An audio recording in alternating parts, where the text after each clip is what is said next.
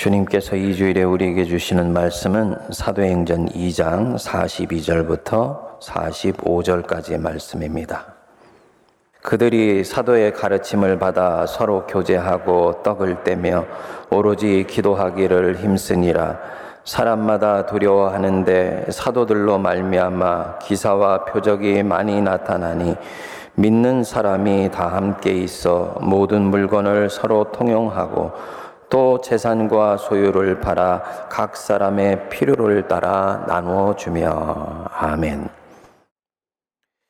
이번에 코로나를 겪고 비대면으로 예배를 드리게 되면서 다양한 반응을 경험을 했습니다. 의외로 많은 성도님들이요, 그 유익을 간증을 하더라고요.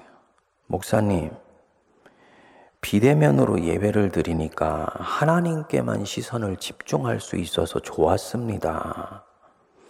교회 가서 예배를 드리게 되면 때때로는 보기 싫은 사람도 봐야 되고, 교회가 사람 사는 곳이라서 나는 은혜 받으러 갔는데 이런저런 인간적인 것들 때문에 오히려 은혜를 까먹고 오는 경우도 있는데, 비대면으로 하나님만 탁 바라보면서 예배를 드리고, 목사님 말씀에만 집중하게 되니까 예배가 더 은혜로웠습니다.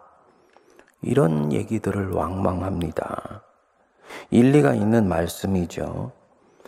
현대교회가 그리스도의 몸이라고 하면서 같이 모여서는 예수님의 향기를 드러내지를 못하고 온갖 인간적인 악취를 오히려 풍기는 경우가 있지 않습니까? 안 모여 보니까 못 모여 보니까 모이는 것이 얼마나 소중한지도 알게 되지만 그동안 우리가 모여서 얼마나 주님 마음 아프게 했는지도 알게 되었습니다. 우리 예수님이 이런 우리 민낯을 다 알고 계시지요. 그러면서도 예수님이 말씀하세요. 너희는 모여야 한다. 왜냐? 자기 사람들이 모여 있을 때만 실현할 수 있는 예수님의 소망이 계시기 때문이에요. 하나님 나라는 하나님 백성들이 세상 속에 흩어져서 생명의 씨앗처럼 살아가면서 완성이 됩니다. 하지만 그렇게 살 수 있기 위해서는 이들이 자주 모여야 합니다. 모여서 뭐 하라고 하시는 거냐? 서로 사랑해줘라. 그러시는 거지요. 지난주에 우리가 히브리서 10장 25절 묵상을 했습니다만, 그 앞에 나오는 24절과 연결시켜서 읽어보면 성도가 왜 모여야 되는지, 모였을 때 우리가 무엇을 해야 되는지가 명료해집니다. 우리 같이 한번 읽어보겠습니다. 서로 돌아보아 사랑과 선행을 격려하며 모이기를 패하는 어떤 사람들의 습관과 같이 하지 말고 오직 권하여 그날이 가까움을 볼수록 더욱 그리하자. 서로 돌아보아 사랑과 선행을 격려해라. 교인이 함께 모여 있어야 되는 가장 중요한 이유 중의 하나입니다. 그래서 이 교회는 성경적으로는 조직이나 제도로 보지 않고 그리스도의 몸이라고 말을 합니다. 서로가 서로에게 몸이 되어주고 피와 살이 되어주는 유기체라는 얘기예요. 그래서 조직이 아니고 교회는 공동체입니다. 교회는 이 공동체가 살아 있어야지 사랑과 선행을 서로 격려할 수가 있어요.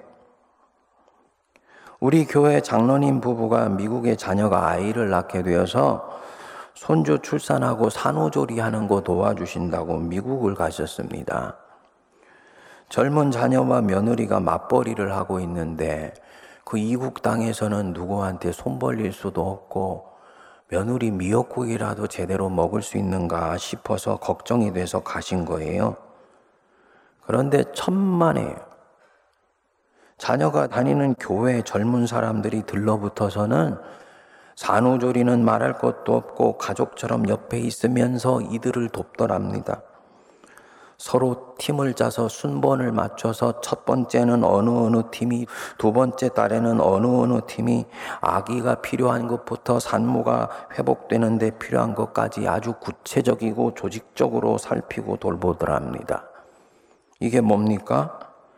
교회 공동체가 살아있는 것입니다. 교회가 진짜 교회 역할을 하고 있는 것입니다.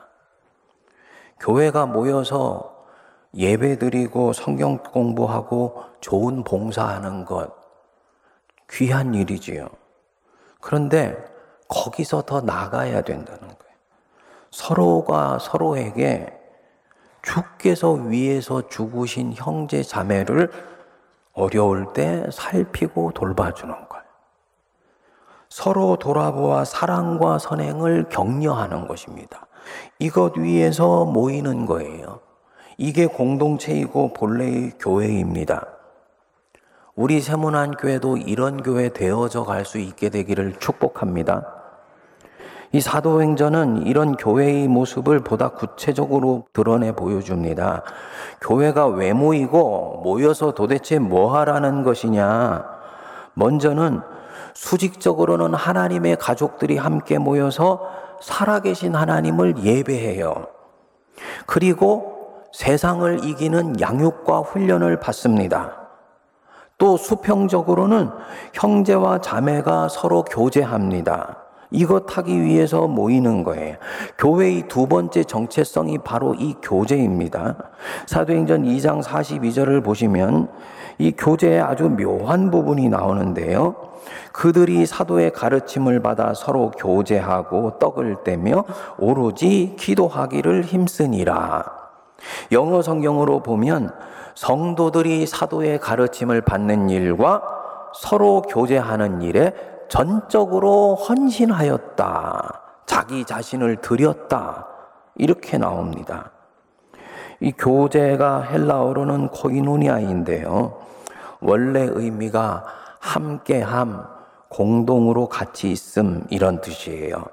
두 가지 의미가 여기에 함축이 되어 있습니다. 첫 번째로는 하나님의 백성들이 함께 모여서 예배하면서 하나님께서 주시는 신령한 은혜를 같이 나누어 갖는 거예요. 하나님께 받은 것을 함께 영적으로 같이 받는 것입니다. 둘째로는 형제 자매가 하나님께 이미 받은 것을 함께 나누어 쓰는 것입니다. 그러니까 하나님의 자녀들이 위로부터 받은 것을 옆으로 나눠주고 나누어서 함께 쓰는 거예요. 같이 모여서 기도를 나누고 삶을 나누고 기쁨과 아픔을 함께 나누는 거 이게 교제입니다.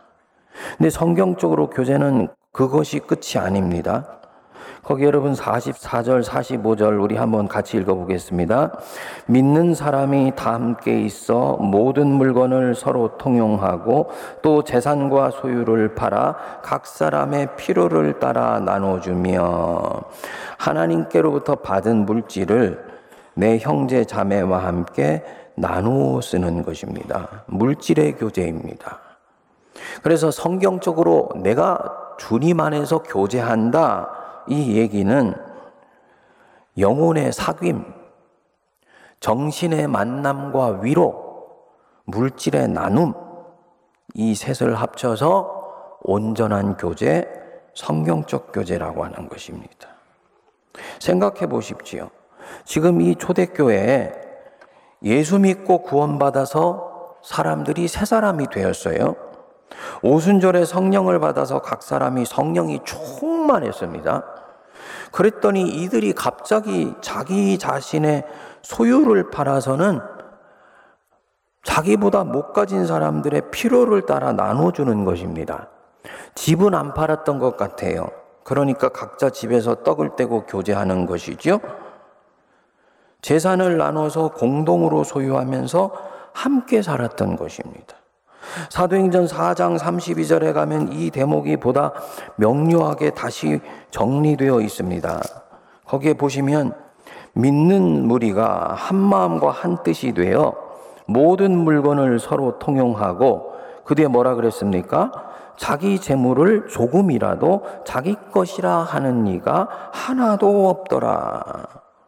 그러니까 한 번만 나눠 쓴 것이 아니고 이 초대교회 성도들은 계속 이런 삶을 추구하면서 확산해 가고 있다는 얘기죠. 나중에는 바울이 세운 이방인 교회도 이런 삶들을 추구하는 모습이 도처에서 나타납니다.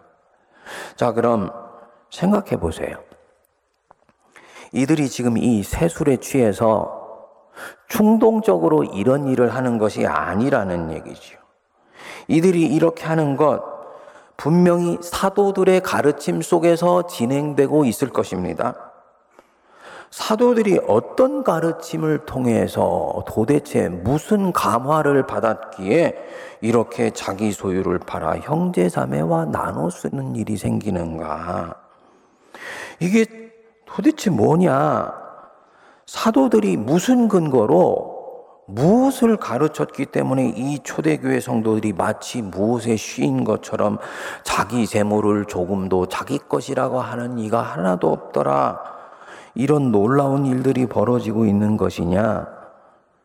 4장 34절이 바로 이 키입니다. 그 앞에 보시면 그 중에 가난한 사람이 없으니 교회 안에 예수를 믿으니까 가난한 사람이 점점 없어져 간 거예요. 근데 이게 어디서 많이 본 구절이에요. 가만히 보니까 신명기 15장 4절에 바로 이 대목이 나옵니다. 우리 같이 한번 읽어보겠습니다.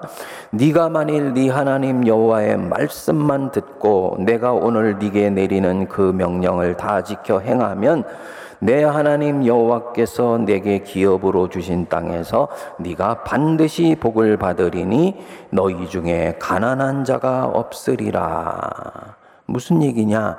하나님 말씀대로 너희들이 다 지켜 살면 너희들이 반드시 복을 받을 것이고 그 복 때문에 너희들 중에는 가난한 자들이 없게 될 것이다. 그러니까 지금 이 초대교회 성도들이 성령에 취해서 갑자기 돌발적이고 돌출적인 행동을 하는 것이 아니라는 얘기예요. 사도들한테 지금 배운 것을 살아가고 있는데 뭘 배우고 있겠습니까? 아, 당연히 구약을 배우는 거지요. 신약 성경은 아직 나오지도 않았으니까. 근데 이들이 구약 성경을 수도 없이 그동안 많이 봤을 것 아닙니까? 그런데 그동안은 보이지 않았던 이 성경이 성령의 눈으로 다시 보게 되면서 눈이 뜨이게 된 것입니다.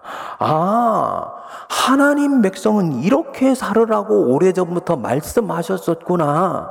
근데 우리가 이거 이때까지 비껴 지나왔네. 라고 생각했다가 이게 성령에 의해서 눈이 띄어지면서 말씀이 자기 가슴에 들어오니까요. 그 구약에 나왔던 하나님의 계명, 언약 백성이 마땅히 살아야 되는 삶의 방식, 이것을 배우는 것뿐만 아니고 살아내기 시작하는 거예요. 초대교회 성도들이 이렇게 물질을 나누고 자기 것을 자기 것이라 하는 이가 없더라. 이 행동이 단순히 공산주의적인 사고가 아니고 무슨 이단 사이비 공동체가 집 바치고 재산 바쳐서 같이 살게 하는 것도 아니고 이스라엘의 이 언약 공동체 구약 성경에서부터 오래전부터 하나님이 계명을 주실 때 자기 백성들이 살아냈으면 하는 그 주님의 소망 주님의 꿈, 주님의 비전이 이 교회 새 이스라엘을 통해서 마침내 실현된 것이라는 거지요. 구약 성경의 계명에 보면 구석구석에서 하나님이 자기 백성들이 가난하고 소외된 사람들 살피는 부분에 대해서 강조를 하세요. 너희 중에는 가난한 자가 없게 해야 된다. 너희 성중에 객과 고아와 과부와 가난한 자들로 하여금 와서 먹고 배부르게 해라. 7년에 한 번은 빚을 탕감해 주고 채무를 변제해 주어라. 그 7년이 일곱 번째 되는 해 희년인데 희년에는 너희 집안에 있는 노비들을 풀어주고 자유인으로 만들어져서 자기 가족에게 돌려보내 주어야 된다. 너희의 하나님 여호와는 과부와 고아를 위하여 정의를 행하시며 나그네를 사랑하며 그에게 떡과 옷을 주시는 하나님이다. 나중에는 아예 하나님이 당신 자신을 나는 객과 고아와 과부와 가난한 자의 하나님이라고 소개를 하세요.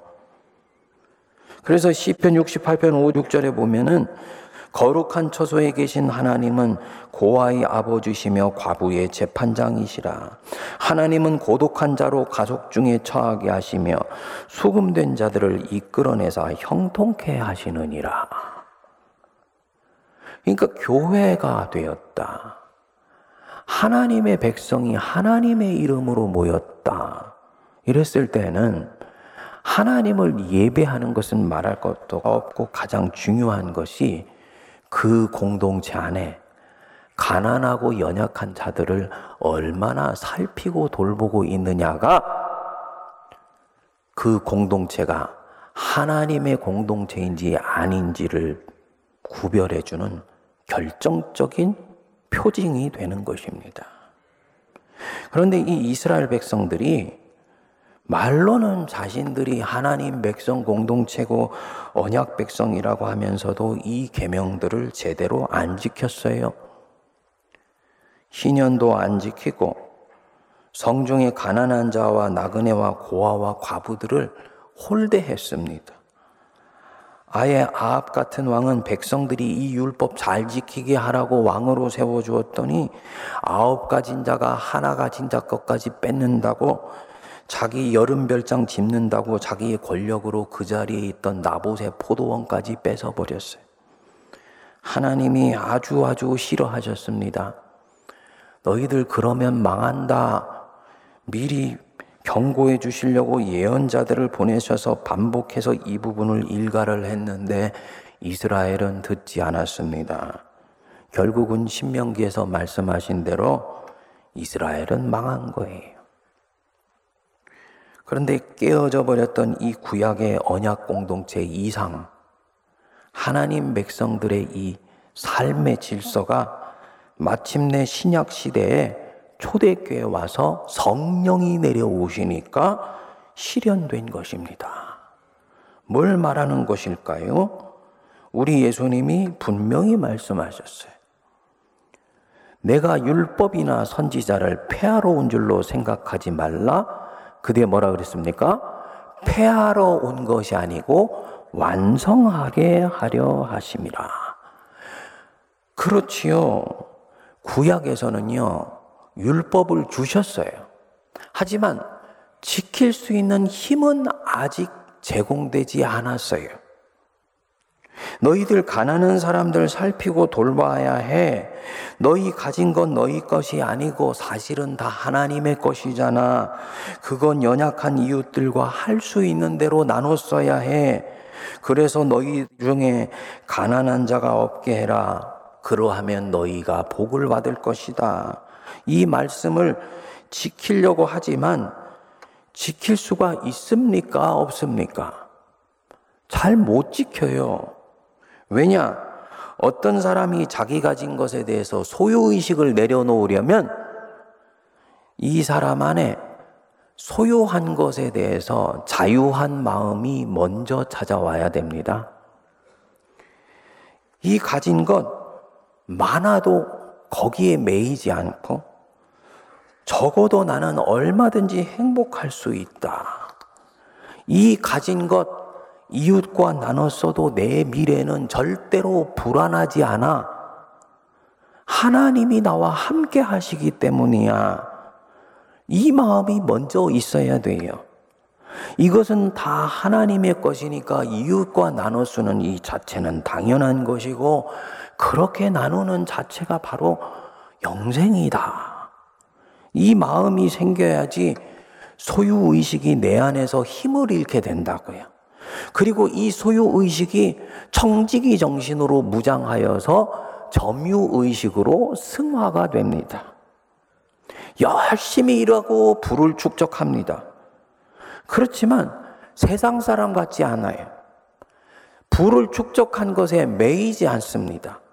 가진 사람이 더하다고 돈 맛보고 나서 더 돈 쫓아다니는 사람들하고는 달라요. 그 축적한 부를 자기 것으로 여기지 않습니다. 주님, 주님이 복 내려주셔서 잠시 맡겨주신 것이니 잘 간직하여 있다가 하나님이 필요하시다 할 때는 언제든지 드릴 수 있습니다. 이 자유한 마음이 찾아오게 될 때 이런 삶이 가능한 거예요. 어떻게 이 마음이 가능하냐? 율법은 우리한테 하라고 명령은 하지만 그거 지킬 수 있는 힘은 주시지 않았어요. 그런데 예수님이 내 안에 찾아오시니까 예수님이 내 안에 찾아오셔서 나를 죄와 마귀와 죽음의 힘으로부터 해방시켜 주시는 거예요. 그러니까 죄와 마귀 힘에서 해방받을 때 자유함이 찾아오면서요. 하나님 한 분으로도 내 심령이 얼마든지 행복하고 얼마든지 기쁨으로 살아낼 수 있다라는 것이 믿어지기 시작합니다. 이 사람이요. 하나님 한 분으로 세상을 넉넉히 이기고 세상을 살 수 있을 것 같으니까 이제 소유한 것에 매이지 않습니다. 가진 것 감사합니다. 나누게 되고요. 갖지 못한다고 초라해지거나 부끄러워지지 않아요.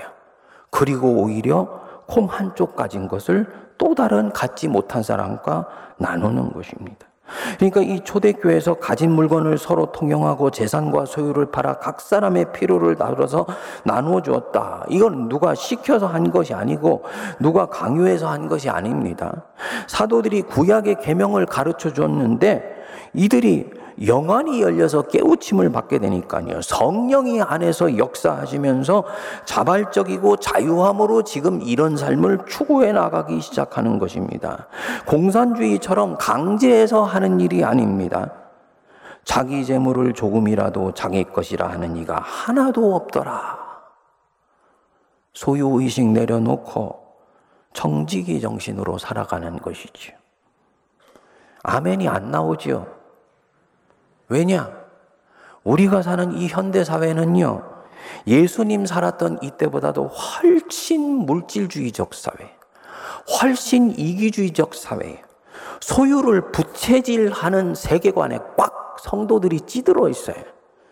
그러니까 소유의식을 내려놓는단 말이 너무 남의 나라 얘기하는 것 같고 이 성경을 읽으면 꼭 어디 저 유토피아 얘기하는 것 같이 느껴지는 것입니다. 그런데 성도 중에 성령을 받은 사람은요, 이 말이 무슨 말인지 알아차립니다. 이렇게 해서 누가는 초대교회가 어떻게 하나님 백성의 삶을 살아냈는지를 증거합니다. 여러분, 이때 이 예루살렘에는 자기들이 진정 이스라엘의 정통이고 하나님의 친백성이라고 주장하는 사람들이 있었습니다. 제사장 그룹이고요. 그들을 따르는 다수의 이스라엘이었어요. 하지만 이들은 여호와께서 가르쳐 주신 대로 살지 않습니다. 그런데 바로 그 성 안에 이제 진정으로 하나님 백성의 삶을 신실하게 추구하는 사람들이 생긴 거예요. 그리고 이들이 서서히 성전으로 썰렸던 백성들의 이목을 조용히 자기들에게로 가져오기 시작합니다.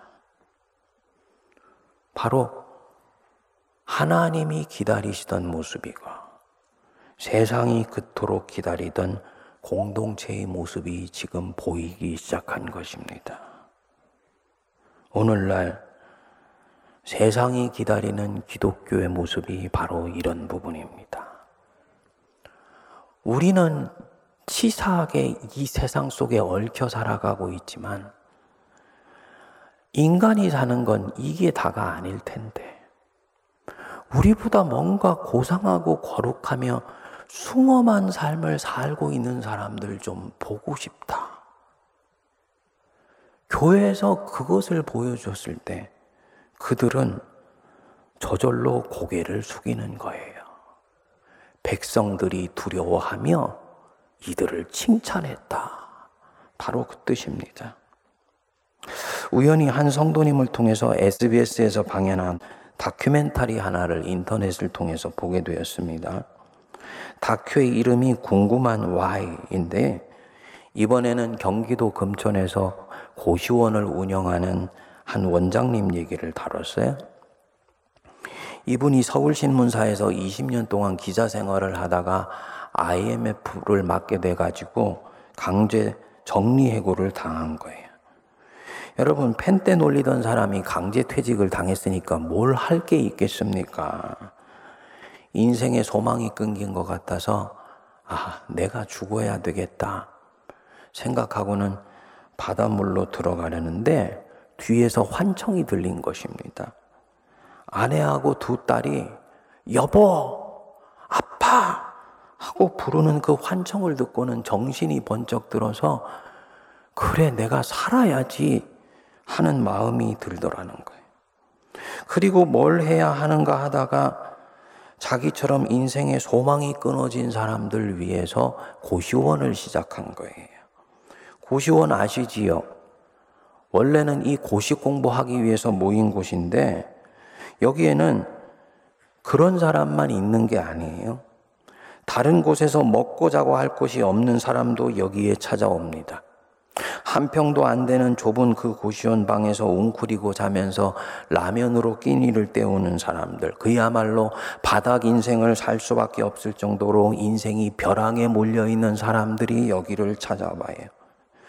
이분이 자기처럼 절망을 겪고 있는 사람들 보금자리라도 만들어주고 그들에게 용기를 주는 삶을 살아야 되겠다 해서 고시원을 차린 것입니다.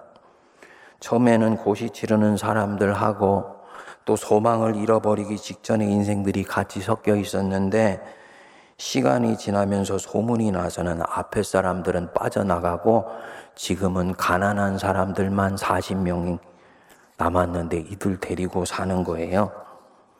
한 달에 사용료가 25만 원인데 40명 중에 17명은 그냥 무료로 산답니다.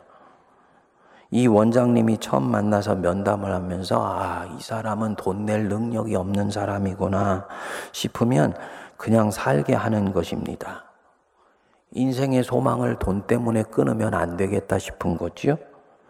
그리고는 미안해하는 사람한테 나중에 잘 돼서 갚으시면 돼요. 하고 같이 사는 거예요. 재미있는 것은 여기 살면 새끼 식사는 다 무료예요. 여러분 40명인데 17명은 무료로 주고 23명한테 25만 원 받는데 그걸로 40명 전체에게 새끼 밥을 어떻게 재정적으로 감당할 수 있겠습니까? 그런데 그렇게 한대요. 없다고 먹지도 못하면 그건 인간에 대한 예의가 아니라고 보는 것입니다.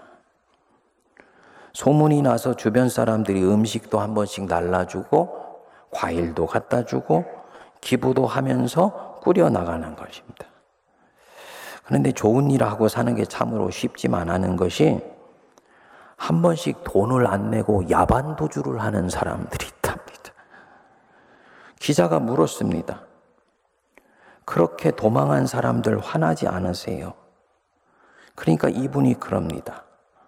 오죽이나 형편이 안 됐으면 저한테 말도 못하고 도망을 해야 하겠습니까? 저기 이분들이 쌓아놓고 간 짐이 있는데 잘 되어서 저 짐 찾으러 오는 날이 있으면 좋겠다. 바랄 뿐입니다. 다큐의 끝에 기자가 물었습니다. 원장님, 이 일 하는 것이 보람이 있으세요? 그랬더니 이분이 그러더라고요. 누가 이 일 행복하냐고 물으면 솔직히 힘들어요. 고통스럽습니다. 누가 해보겠다는 사람이 있으면 지금이라도 그분한테 맡기고 좀 휴식을 갖고 싶습니다. 그런데 제가 그만두면 저 갈 곳 없는 40명은 어디로 간대요? 다큐가 이렇게 해서 끝났어요. 근데 궁금증이 저한테 생기더라고. 저분 신앙이 있을까? 혹시 그리스도인은 아닐까? 예수 믿는 분이면 좋겠는데. 근데 그도 그럴 것이 이 다큐는 전혀 이분의 신앙이나 배경에 대해서는 언급을 하지를 않습니다. 다큐를 소개해 준 분한테 이분 신앙이 뭐래요? 그랬더니 자기가 보니까 인터뷰할 때 배경 책장에 신앙서적이 꽂혀 있고 교회 달력이 걸려 있더래. 작은 십자가가 보이는 거 보니까 목사님 아마도 크리찬 같아요. 그러는 거예요. 근데 그걸로는 모르지요. 확신할 수가 없지요. 그랬더니 이분이 직접 전화를 해서는 확인을 했어요. 그리고 저한테 연락을 줬어요. 목사님, 그분 교회 다니신데요. 이 소식을 듣는데 제가 얼마나 기쁘고 감사한지. 역시 크리스찬이었구나. 아, 그분이 하나님 백성이었구나. 소리 없이 믿는 티 안 내고 초대교회 성도들처럼 가난한 사람들을 돕고 사는 사람이었구나. 나중에 알아보니까 교회 장로님이래요. 우리 장로님 아멘 하시네. 여러분, 이게 세상이 기다리는 교회의 모습이고 그리스도인의 모습이에요. 세상은 이런 교회를 오늘도 기다립니다. 이 원장님이 자기 둥지를 찾는 사람들에게 예수 얘기를 했는지 안 했는지는 알 수가 없어요. 그리고 왜 다큐가 이분의 신앙에 대해서는 일제 언급을 안 했는지는 모릅니다. 하지만 예수 믿게 하기 위해서 자선하고 선행하는 것과는 깊이가 다른 아름다움이 있는 것. 하나님 백성의 삶을 묵묵히 보여준다는 면에서 또 다른 아름다움이 있는 것입니다. 이 설명절에 명절이 더 슬픈 사람 주변에 없는지 살펴보시기 바랍니다. 여러분들 성도들 중에 어려운 형편에 있는 사람들이나 처지에 있는 사람들 알게 되지요. 제가 기도할게요. 이렇게 말하고 앞으로는 끝내지 마십시오. 하나님이 오늘 그분 얘기를 왜 내게 듣게 하셨을까? 먼저 물어보세요. 하나님 안에서는 우연히 일어나는 일은 없는 것입니다. 하나님이 오늘 내게 이분 얘기 듣게 하신 데는 이유가 있을 것이다. 생각하시고 그에게 내가 해줄 수 있는 작은 도움이라도 줄 수 있을 때 바로 성경의 교재가 완성되는 것입니다. 자기 자신의 재정이 부러질 정도로 하는 것 주님이 안 기뻐하세요. 하지만 작은 정성들이 모이고 모여서 이분의 인생이 일어나기 시작하지요. 야, 예수 공동체는 부활 공동체라 그러더니 진짜 예수를 믿으면 인생 자체가 일어날 수 있는 것이구나. 이 소망을 이분에게 줄 수 있는 은혜가 임하게 되기를 바랍니다. 바로 이 사람이 지금 영생을 살고 있고 영생을 누리고 있는 거지. 아까 그 아기 낳은 젊은 부부, 교회 전체가 조직적으로 돌보듯이 공동체가 살아있는 것입니다. 근데 성도들은 세상에서 살아내야 되니까 또 하나님 위해서 좋은 일 하기 위해서라도 재정을 잘 감당해야 되니까 일일이 찾아다니면서 힘든 사람들을 도울 수 없잖아요. 그러니까 하나님께서 교역자들을 세우시고 교회 직분자들을 세우시는 거예요. 성도들은 열심히 세상에서 일을 하여서 신실하게 봉헌 생활하는 거예요. 그리고 그걸로 교회의 정체성들을 소중하게 감당하는 것입니다. 여러분, 하나님은 자기 백성을 통해서 자기 사람들을 도우세요. 만나와 매출하기 하늘에서 그냥 떨어지지 않아요. 당신의 백성들을 통해서 내려주십니다. 이 교제가 풍성할 때 그게 생명이 넘치는 교회고 살아있는 교회입니다. 저는 기도합니다. 하나님, 하나님 백성들이 이 물질주의와 이기주의가 하나의 세계관이 되어 있는 이 세상에 투항해 버리지 않게 해 주십시오. 하나님의 백성이면 하나님 백성답게 세워주셔서 비록 지금은 내가 지키고 있지 못하지만 성경에 주신 이 아름다운 비전과 소망, 하나님의 꿈을 이루어드리기 위해서 살아내는 바로 그 순간이 올 수 있도록 하나님 백성들 지켜주십시오. 저는 기도합니다. 그리고 우리 세문안교회가 바로 그 교회가 될 수 있게 되기를 바랍니다. 이 초대교회의 이상과 비전, 집요하게 신실하게 축해서 하나님의 영광이 드러나게 되기를 축복합니다. 하나님께서 우리 세문안교회 영권뿐만 아니라 물질의 권세도 주시기를 기도해요. 마음껏 세상과 이웃과 우리 품 안에 들어와 있는 연약한 형제들과 나눌 수 있는 날이 오게 해 주십시오. 그리고 우리 성도님들 물건이 풍성해 주셔서 하나님의 백성으로서 가난한 사람들을 살피고 돌보고도 차고 넘치는 은혜를 받는 복된 인생들 되시기를 바랍니다.